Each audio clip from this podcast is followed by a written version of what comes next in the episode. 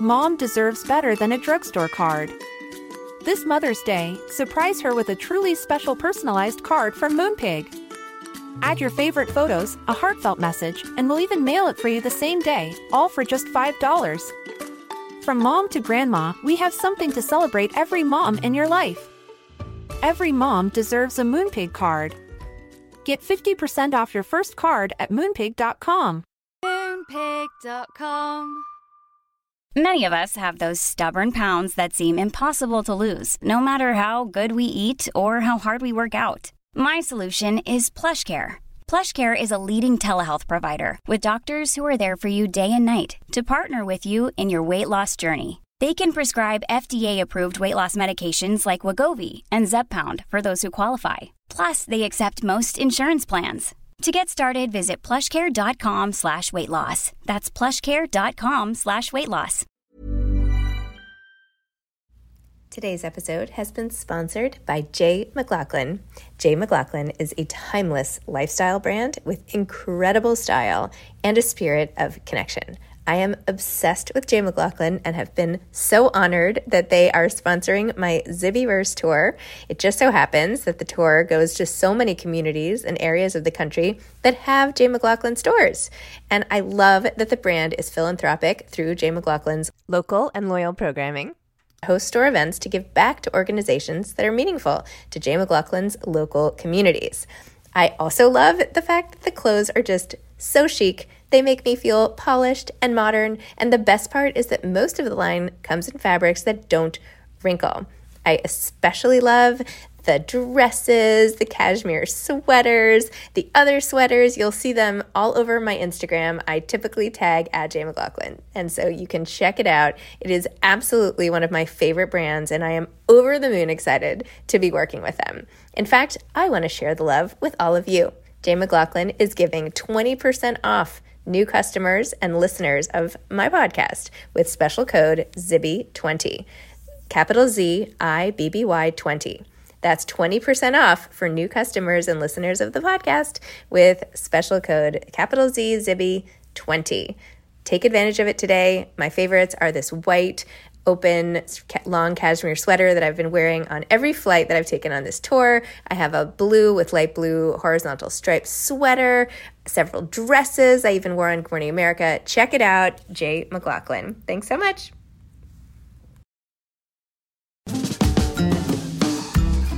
Hi, I'm Zibby Owens, the creator and host of the award winning podcast that you're listening to right now. Thank you so much, called Moms Don't Have Time to Read Books. It is a daily podcast, 365 days a year, and each day we talk to an author about all of the things related to their career, their book, their life, and more in 30 minutes or less because who has time? I am now an author myself, although I wasn't when I started this podcast. And you can get my new memoir, Bookends, a memoir of love, loss, and literature, wherever books are sold starting July 1st. And my children's book, Princess Charming. You can learn more about me at zibbyowens.com. But really, you're here to learn more about the authors, and that is what we're going to do. Also, be sure to check out all the other podcasts in the Zcast Podcast Network. You can learn more at zcastnetwork.com and definitely check out those shows as well. Alice Elliott Dark is the author of Fellowship Point, a novel. She's also the author of Think of England and two collections of short stories, In the Gloaming and Naked to the Waist. Her work has appeared in, among others, The New Yorker, Harper's, Double Take, Plowshares, A Public Space, Best American Short Stories, Prize Stories, the O. Henry Awards, and has been translated into many languages. In The Gloaming, a story was chosen by John Updike for inclusion in the Best American Short Stories of the Century and was made into films by HBO and Trinity Playhouse. Her nonfiction reviews and essays have appeared in the New York Times, the Washington Post, and many anthologies. She is a recipient of a fellowship from the National Endowment for the Arts and an associate professor at Rutgers Newark in the English department and the MFA program. Welcome, Alice. Thank you so much for coming on Moms Don't Have Time to Read Books to discuss Fellowship Point. Thank you so much. I'm really happy to be here. Great. I'm happy to have you. okay, I know I said you don't have to perform, but I do I would like you to describe Fellowship Point to people who have not read it yet. Okay. Well, it's a big long 550 something page book about three women, two women who are 80 and a young woman who's 26, how they interact about various subjects, the main one of which is what's going to happen to a beautiful piece of land in Maine that's owned by the two 80 year olds. They have shares in a fellowship that has was started by the, one of them, great great great grandfather or great great grandfather, sorry, in 19, 1875, and they've now it's the year 2000. They're both 80, and one of them, Agnes, is single and has no children, so she can't pass her share to anybody. She's worried about what's going to happen if it goes to the children of her best friend Polly, who's another shareholder, and her nephew Archie, because there have been noise around about possibly developing the land, which totally horrifies her. And then another thread of the book is this young 26 year old assistant editor who works in a publishing company in Manhattan. And she has the bright idea to ask Agnes to write a memoir. Agnes is a very popular children's book author. And she thinks if Agnes writes a memoir about how she came to write the books and what was her inspiration, that it will be really good for selling the books and it will also be good for getting her ahead in her publishing career. So those are the basic those are the basics. I love the scenes that take place in publishing. so the whole thing, and even um, the aspiring writer, not aspiring writer because she's already an author, but the uh, the writer's block of the moments and and trying to figure out how to structure what's next. And uh, you you weaved in a breast cancer diagnosis or at, at, towards the beginning and you had one line which i loved when she had said uh, you had said maybe the surgery would slice away her writer's block as if having some massive surgery would at least yield some ancillary benefit of uh, producing writerly material. that, that, would be nice, wouldn't it? Yeah, Agnes is kind of, she's kind of a tough, crusty character who has very high principles and she does her best to make good decisions in life, but she's also has, is capable of making remarks that sort of make people recoil because she's so blunt. She's so blunt, which was very fun to write. You know, fun to write a person like that. I'm not like that. I always thought when I got to be an old lady, I could be like that, but I'm not so sure. I mean, having a having a filter is takes energy. You might as well. Uh... it's true. It's true. It takes a lot of energy and practice. Yes. but Agnes is also you know, very sympathetic. Her husband goes through a, a, rejection where he does not get promoted. And she says something lovely like, this isn't a nice thing to do to this old man. You know, like, yeah. And, and that's actually that's actually Polly. Not oh, I'm sorry. I'm sorry. That's Polly. Polly, the best. Polly, the best friend, who is married with three children, and has had a fourth child who died as a nine year old. But yeah, she she's not as harsh as Agnes, and she yeah she has more empathetic feelings like that in in a toward toward a lot of people. Oh, Well, at least you get uh, both sides of the coin here. Yeah, exactly. Uh, exactly. On. And we know you as a as an author then can have both sides uh, uh represented. Um, I'm not sure. I'm not sure I'm either side, but it was fun to write into those. Uh, it was fun to write into those characteristics and just inhabit them for a while. And why make them 80? That just happened when the characters came into my imagination. They were 80. And it took a few years for me to wonder what am I doing? This feels like career suicide to be writing about people who are old because they're not really traditional heroines. And then I just was so far in at that point, I thought, well, I really actually have a lot to say about old women. I've always loved old women since I was a child. My grandmother used to take me to visit her great aunts, and they lived in what I came to understand was a nursing home, but I thought it was a mansion. And, um, They were sisters they together. They had candy. They painted plates.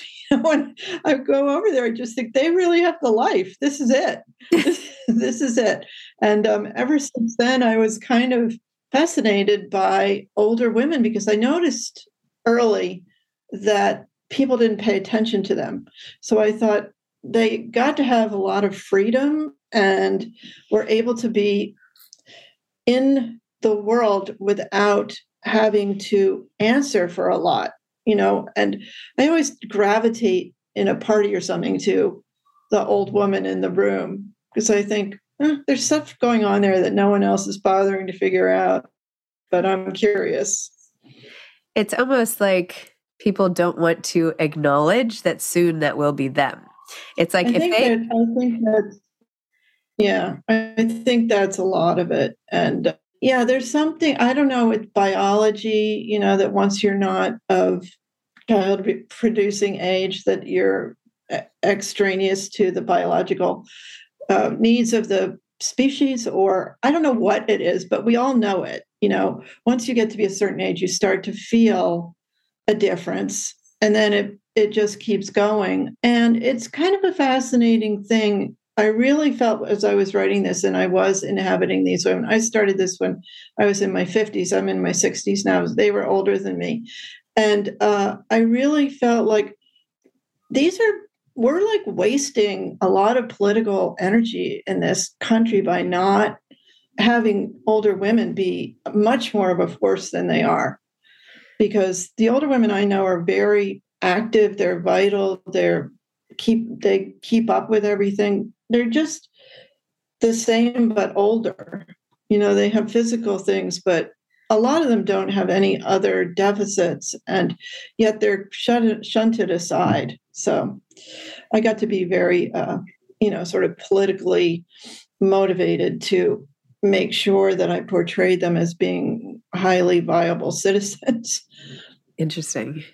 Yeah, I keep uh, kind of shouting from the rooftops over here about how huge readers older women are and how nobody bothers marketing to them because you know my everyone in my family I, all i do is see older women commenting on facebook even now and um, being massive consumers and very engaged with the material and they do have time to read for the most part and are super smart and engaged and thoughtful and yet everyone's trying to get you know, millennials who have like 8,000 things going on and might not, you know, I don't know. I, I, I feel people miss the mark sometimes and not doing campaigns. Mm. So I don't know. I'm trying to, I'm doing some presentations to nursing homes and I'm like, made this like a, a priority.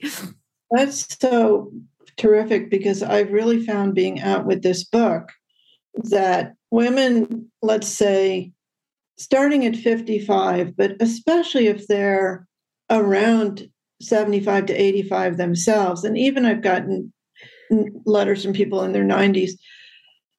They are so grateful to have a big book where two 80 year old women are the main characters and they have a lot going on in their lives and they they're just so grateful to see it because that reflects their reality and they don't really have that reality reflected very much in any uh, in any forum. And i agree with you about the marketing because as i've been doing this i've been thinking there's a huge market that's not huge. being marketed to. Yep. I know i shouldn't have revealed the secret of mine. Well it's i mean i guess it's my secret too because now that i've figured this out i'm going to i want to i want to figure out how to get this book into the hands of more people who I know will appreciate it at a level and in a different way than younger readers. I've had lots of younger readers, lots of letters from men, lots of all kinds of people who I I didn't know what the market would be for this book. No one ever really knows, but I did find out that it's an identity book for older women, which is really gratifying to me. Well, you think about how many people talk about how isolating it feels not to be able to connect with someone in fiction, right? We, there's so much talk about the power of f- having novels or memoirs to make you feel less alone. but what if you are looking for that and then there's almost nothing to grab onto? Um, exactly. Makes you feel even even worse. And so I feel like you know production from a range of viewpoints has expanded in some areas, and yet some are still sort of need to be dusted off. So oh, totally I love what in other all I'm trying to say. I love what you're doing, and I didn't mean to say that this was my this no, idea, no, not yours. This no, is obviously I, no. I totally understand. I do, and you're in a position to really make massive advances in this area. I'm not, but I totally applaud that this is something that you're really thinking about because it's out there. I mean, my grandmother, until probably, I don't know, six months before she passed away at 93, every time we talked, the first thing we asked was, "What are you reading? Mm-hmm. What are you reading?" And even my husband's grandmother, she would come here and she's like, oh, "Look at the books," and she would just sit and read every time she visited the whole time. And all they wanted, to, they just wanted to talk. And I'm not basing this on a sample set of two. This is obviously much bigger, but um, it's also yeah. a fact that that that the people who are now between 75 and 95, let's say, they grew up in a reading era too. Yes. Yes. When it was, you know, when you would go to a dinner party and it would be, let's talk about this book. Yes. Instead of let's talk about this TV show or this movie or this politician. It was like everybody had read the books. Yes. You know, so it was it was a common uh, conversation. I remember that so well when I was growing up because I was lucky enough to grow up around a reading family, but that doesn't happen anymore. You know, you don't go to a dinner party and everybody's just read the same book maybe a very literary dinner party. maybe a very literary dinner party, but not just you know a suburban dinner party. True. It's it's different now, but then it really was like that. Well, not just the same book, but there were only like a couple TV. Sh- I mean, I feel like that's something that we've all lost.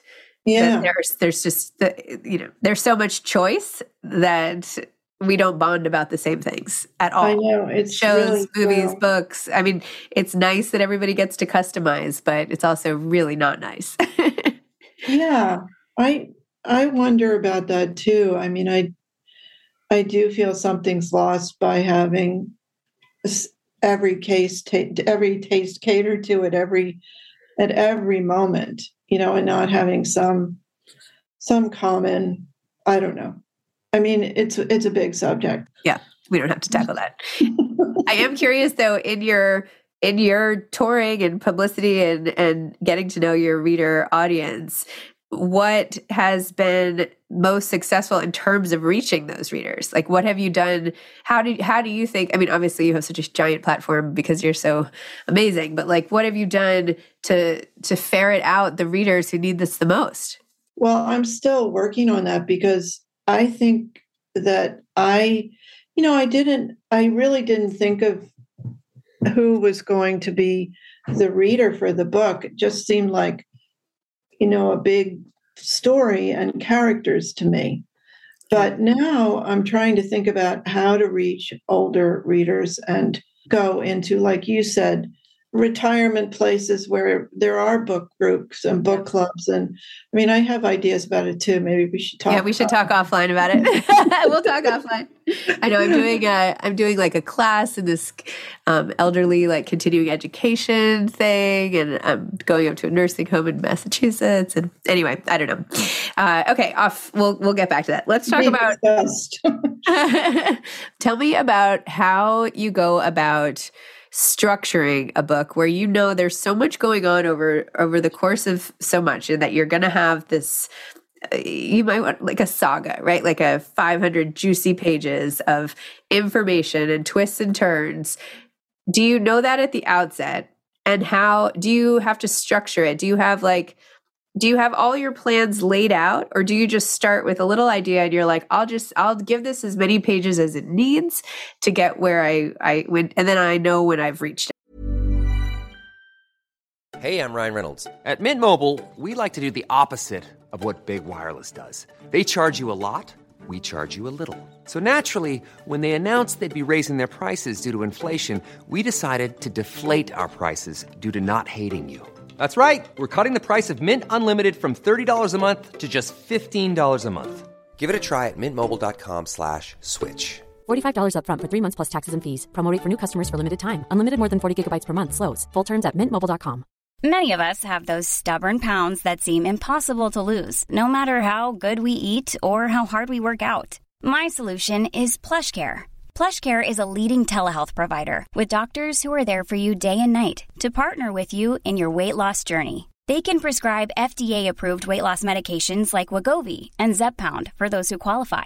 Plus, they accept most insurance plans. To get started, visit plushcare.com slash weight loss. That's plushcare.com slash weight loss.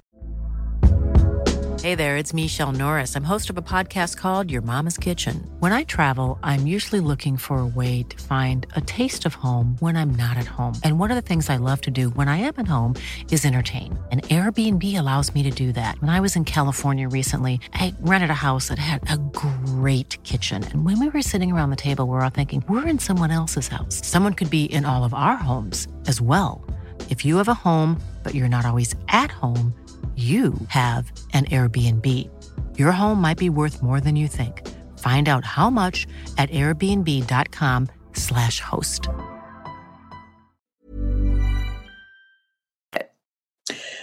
Uh, B. I didn't know at the outset. The characters came to me one by one. I knew when I got the first character, which was Virgil, who doesn't have a big part in the book, but he he was the first character who came to me. And when he came to me, he came in such a way that I knew, oh, I'm in a novel. You know, it just felt like it had a different quality to it. It was, I think it's the first time I've ever really written purely from imagination, except for the settings Philadelphia and Maine, real places, not Fellowship Point, but Maine. But the characters were all made up before I've always taken a little bit from here and there from people I know. And this time they just appeared whole as themselves. And I started putting them together and having them talk to each other and watching what they said to each other and thinking about their interactions. And that taught me how who they were. I always like to test out characters by putting them in kind of extreme situations, like, and then what do they do? Like get lost in the wilderness or something, you know, and just see like how they behave. It's a good little exercise. But then I then I a couple of things led to the structure of the book, which was one was I saw a mini series based on a Trollope novel, and I thought, oh my God, I just, you know, I really love these big plots with twists, turns, subplots, all of it. I want to try and learn how to write one. So that came. And then the other thing that happened was visited my friend Tina in California and she she was very involved in land trusts and with University of California cataloging all their land. And she told me that so many of the donors were women. The, you know, who donated their ranch that they had inherited, big, you know, thousands of acres kind of ranches. And I started researching women land donors to and women founders of national parks and all of this. It was really fascinating subject, not really a well-known history in this country of that kind of conservation and donation by women. And it I started having a thought that women have not been able to control the land that they owned for very long. 1900 was the first date that women in all 50 states, well, the states that existed in 1900, were allowed to control land. Otherwise, it was brother, husband, father, uncle, cousin, you know, any man could have control over it before the woman could. So then I just thought women have a different feeling about landowning than men do because it's not part of our DNA. It really isn't.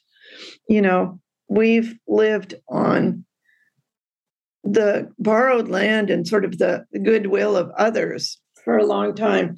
And it sort of has made it possible, I think, for a lot of women to not hold that as an identity. You know, they pass through the land, they love the land, and they love the land so much that they don't want it developed. They prefer to give it to a trust or a park or something. So once I had all those elements together, I had the idea how I structured it after that was trial and error. You know, lots of pages, lots of throwing away. Wow. And how long did it take for the whole book to be written? I started in 2011 and I turned it in to my agent in 2018. Then I did a couple of drafts with my editor, Mary Sue Rucci, and she was at Simon and Schuster, and then she moved to Scribner and took me with her over to Scribner. And then I think I wrote the end of the book when it was already typeset. I just was not happy with how it ended. So I came up with a new ending. So I would say the whole thing was done by 2020. Wow. Nine years, nine years, but not nine full years because I don't work during my teaching semesters. Not on something big like this. It's too big. I couldn't keep it in my head and keep all my student work and everything in my head at the same time. And tell me more about your teaching. I teach at Rutgers Newark in the MFA program and in the English department. And the semester's in full swing right now. Oh my gosh. Thanks for even taking the time. no, it's wonderful. It's good too, because now you have like a built in audience, right? Hands on marketers, you know? well, I'm not so sure they would be very, you know. Oh. for lots of reasons. So I'm not, you know, I I've mentioned my grad students are interested because they are working to become writers themselves. My undergrads, I've, I've mentioned as I'm teaching lit, well, I'm a writer too, and I kind of understand. And they're like, okay, okay, okay, teach, move on. oh my goodness, so funny. Can you talk more about how you got to this place in your life how you became a teacher and a writer and if you knew from it when you were a child if this is the path you were going on or how you I was here? a child writer. I was a child writer. I think I started at about 7 and kept going, kept going, kept going. And then when I got through school, I stopped during the college years. I just got to a place where I felt people like me didn't become real writers you know, it was wonderful at school, and I went to a school that had a lot of literary stuff going on. But I just didn't live in a culture where people became, they were more consume, you know, very sophisticated consumers of literature, music, art, but not creators. So it took me a little while to get back to it. And it really happened after college when I just found that there was nothing I wanted. I mean, there were a lot of things I wanted to do, but I was too shy to go try and do them. I was really desperately shy. So I took up writing again and I wrote poetry until I was about 30. And then I started writing prose and just kept going from there. Started teaching, started working at Rutgers in 2000. And yeah, now it's now it's a good balance because I have one son. He's also trying to be a writer, or he is a writer. He just wrote a big novel. And he, once he left in 2010, I all of a sudden could manage everything. Before that, I always feel like you can do three things, not four things. You know, something, something, you know, a child, job, writing, you know, and then house friends, blah, blah, blah. Put all that in. I mean, you could you could parse it out to eight things, but I think you can do three things with full heart. And after that, you're doing things a little bit less. So after he left, and you know, kids take even more than a third. Yes. Uh, they're like in your head. So once he moved out, I really that's when things started getting a little more organized for me. And it's no it's no surprise that I started this book in 2011 because I just had the headspace that I hadn't had since he was born to write a big book. Yeah, I say that uh it wasn't until I got divorced and had every other weekend without my kids that I even like oh. again. That's is like that you, that's how I wrote your book that's how I've done basically everything. yeah, no, I, I, I, totally get it. Yeah, there's no way I could have. I mean, even still, I can barely, you know. Yeah. But yeah, I mean, these kids, look at them. Just uh, because when when and also that you have to drop like I I will drop anything anytime if someone of has course. an issue, right? And then of course you, you still have, do. yeah, I mean that's it, like so I Yeah. think that's forever. I think that's forever too. so, what's next for you? You have this big book out. Congratulations. Amazing. You're teaching. Like, what next? I'm writing another book. And after that, I probably will write another. you know, at this at this stage, I just I really want to just be writing full time. I'm not quite finished with teaching. There's still things I want to do in that part of my career because yeah, they're just things left. But I'm looking forward to being a full-time writer. And when I am, I'm going to go at it pretty hard until I just feel like, okay, enough. And then I'll just enjoy looking at the ocean or something. I don't know. That's how I picture my future. this is totally inappropriate. You don't have to answer this. I'm always really interested with people who have let their hair go gray or white or whatever. You don't have to talk about it. And I could cut this question, but I'm curious. I'm happy to talk about it. So I had very dark hair that people th- called black hair. It was very dark. And it's I started getting white hair, I guess, in my 30s. And then I started at a, I guess when I was about 40, I started doing suburban blonde because I had enough, you know, I had enough gray hair by that point. It wasn't really black anymore. It was turning gray. And then it and then at a certain point, I guess something happened that I didn't color it fast enough. And I noticed that it was actually white underneath, not gray anymore. And I thought, okay, well, that I like that. You know, I can live with that, but it is funny. You know, women love it, and men tell, you know, my friends will say that their husband said, Don't you dare do that. it's it's really there's a big gender divide about the white hair thing. Interesting. I think it looks gorgeous. Thank uh, you. I did read an article. I was debating if I should just let myself go gray, which is sort of selfishly motivated question. And I did there was a whole thing in the Times about how women think it's cool and men are just like they don't want their wives necessarily to be exactly. all gray. Yeah. I've run So- into that so much and I don't really understand. I mean, I guess it makes them think they'll look older if they Yeah. look like if they're with a woman who is not afraid to identify as being an older woman. I mean, I think it's that's their perspective. It's not women's perspective at all. I mean, women, you know, women have very different ideas about how they feel good about themselves.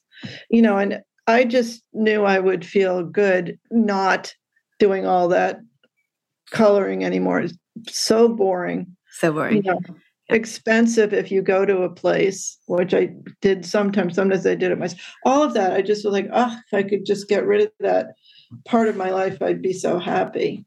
But it is complicated. It's it's complicated. I've never looked back. I'm happy with it, but I do notice that people immediately think of me as older, and then they'll say, "Your face doesn't look old." I'm like, well, you know, I don't know exactly what you're saying. okay. I don't think I look 25 either, even if my hair is still blonde, you know. I think it depends a lot on what the color is. Like if you if you were to do it and you find you have like a gorgeous gray, it makes a lot of difference. And if the texture is nice and all of that. Yeah. My mom has a friend with this like a, amazing bob, like beautiful grays and whites. And I was like, but how would I know? Maybe I have that. Maybe it would look like that, but I would never know. Probably You not. might. I mean, it definitely saw a lot of people in the pandemic let Yeah, let it true. happen, Yeah. So many people I thought looked so much better with the gray hair because it kind of matches your skin tone. You you change when you get older, you know, and your skin tone looks great. And then they went back, and eh, you know, I was a little bit sad. Yeah. I'm I'm more gray, I think, than my mom at this point. So anyway. Really? yeah, uh, my mother is gray, and she envies this hair. She keeps trying to like put platinum coloring in her hair and it it doesn't turn this color this is not a color you can get out of a bottle it just it's like an absence of something that it's you very cool. you It's very, can't very cool. recreate Well, I love thank it. you. And sorry Thank for you. talking about that no, no, it's you know what else is i'm always happy to talk i could have talked the whole time about it My kids actually have a whole section in school this year about hair and how it's so central to identity and it's allowing them to teach about all these different things. And I'm like, oh, that's great. That's so smart. It's Yeah. so true. it's so true. I should I should offer you up as a speaker for second grade. I'd love to come in. Pull okay. my hair. Yeah. It's real. It's real. awesome. All right. Well, Alice, thank you so much for the fun chat and congratulations on your book. And let's stay in touch and start our own, you know, yes. really interesting marketing approach. Be happy to. Be Okay. happy to. Thank you so much, Zibby. Honor to meet you, honestly. Big things you're doing have been so exciting to all women in the publishing world. Oh, thank you. Trying, trying hard, doing more than four things. And I was like, oh no, I she's talking to know. me. I think you're doing like 20 things, but anyway, all right. Well, I'm honored to talk to you as well. So thank you. All okay. right. Have a great day. Thank bye-bye. you. Bye bye. Okay. Bye. Thanks for listening to this episode of Moms Don't Have Time to Read Books. Don't forget to follow me on Instagram at Zibby Owens and at Moms Don't Have Time to Read Books. Also, sign up for my newsletter at zibbyowens.com and sign up for my virtual book club and meet lots of authors on Zoom every other week. Thanks so much to Steve and Ryan at Texture Sound for the sound editing. And thank you to Morning Moon Productions for providing this fantastic intro and outro music.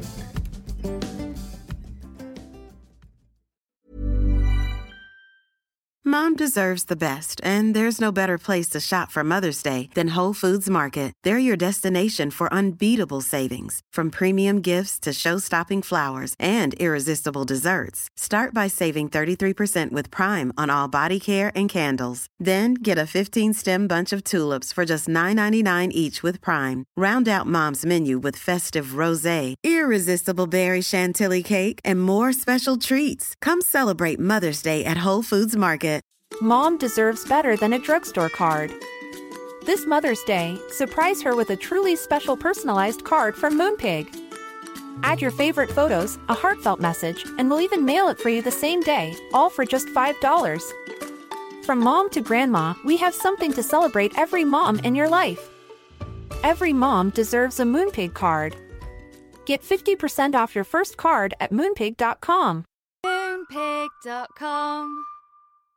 Imagine the softest sheets you've ever felt. Now imagine them getting even softer over time. That's what you'll feel with Boll and Branch's organic cotton sheets. In a recent customer survey, 96% replied that Boll and Branch sheets get softer with every wash. Start getting your best night's sleep in these sheets that get softer and softer for years to come. Try their sheets with a 30-night guarantee. Plus, get 15% off your first order at bollandbranch.com. Code BUTTERY. Exclusions apply. See site for details.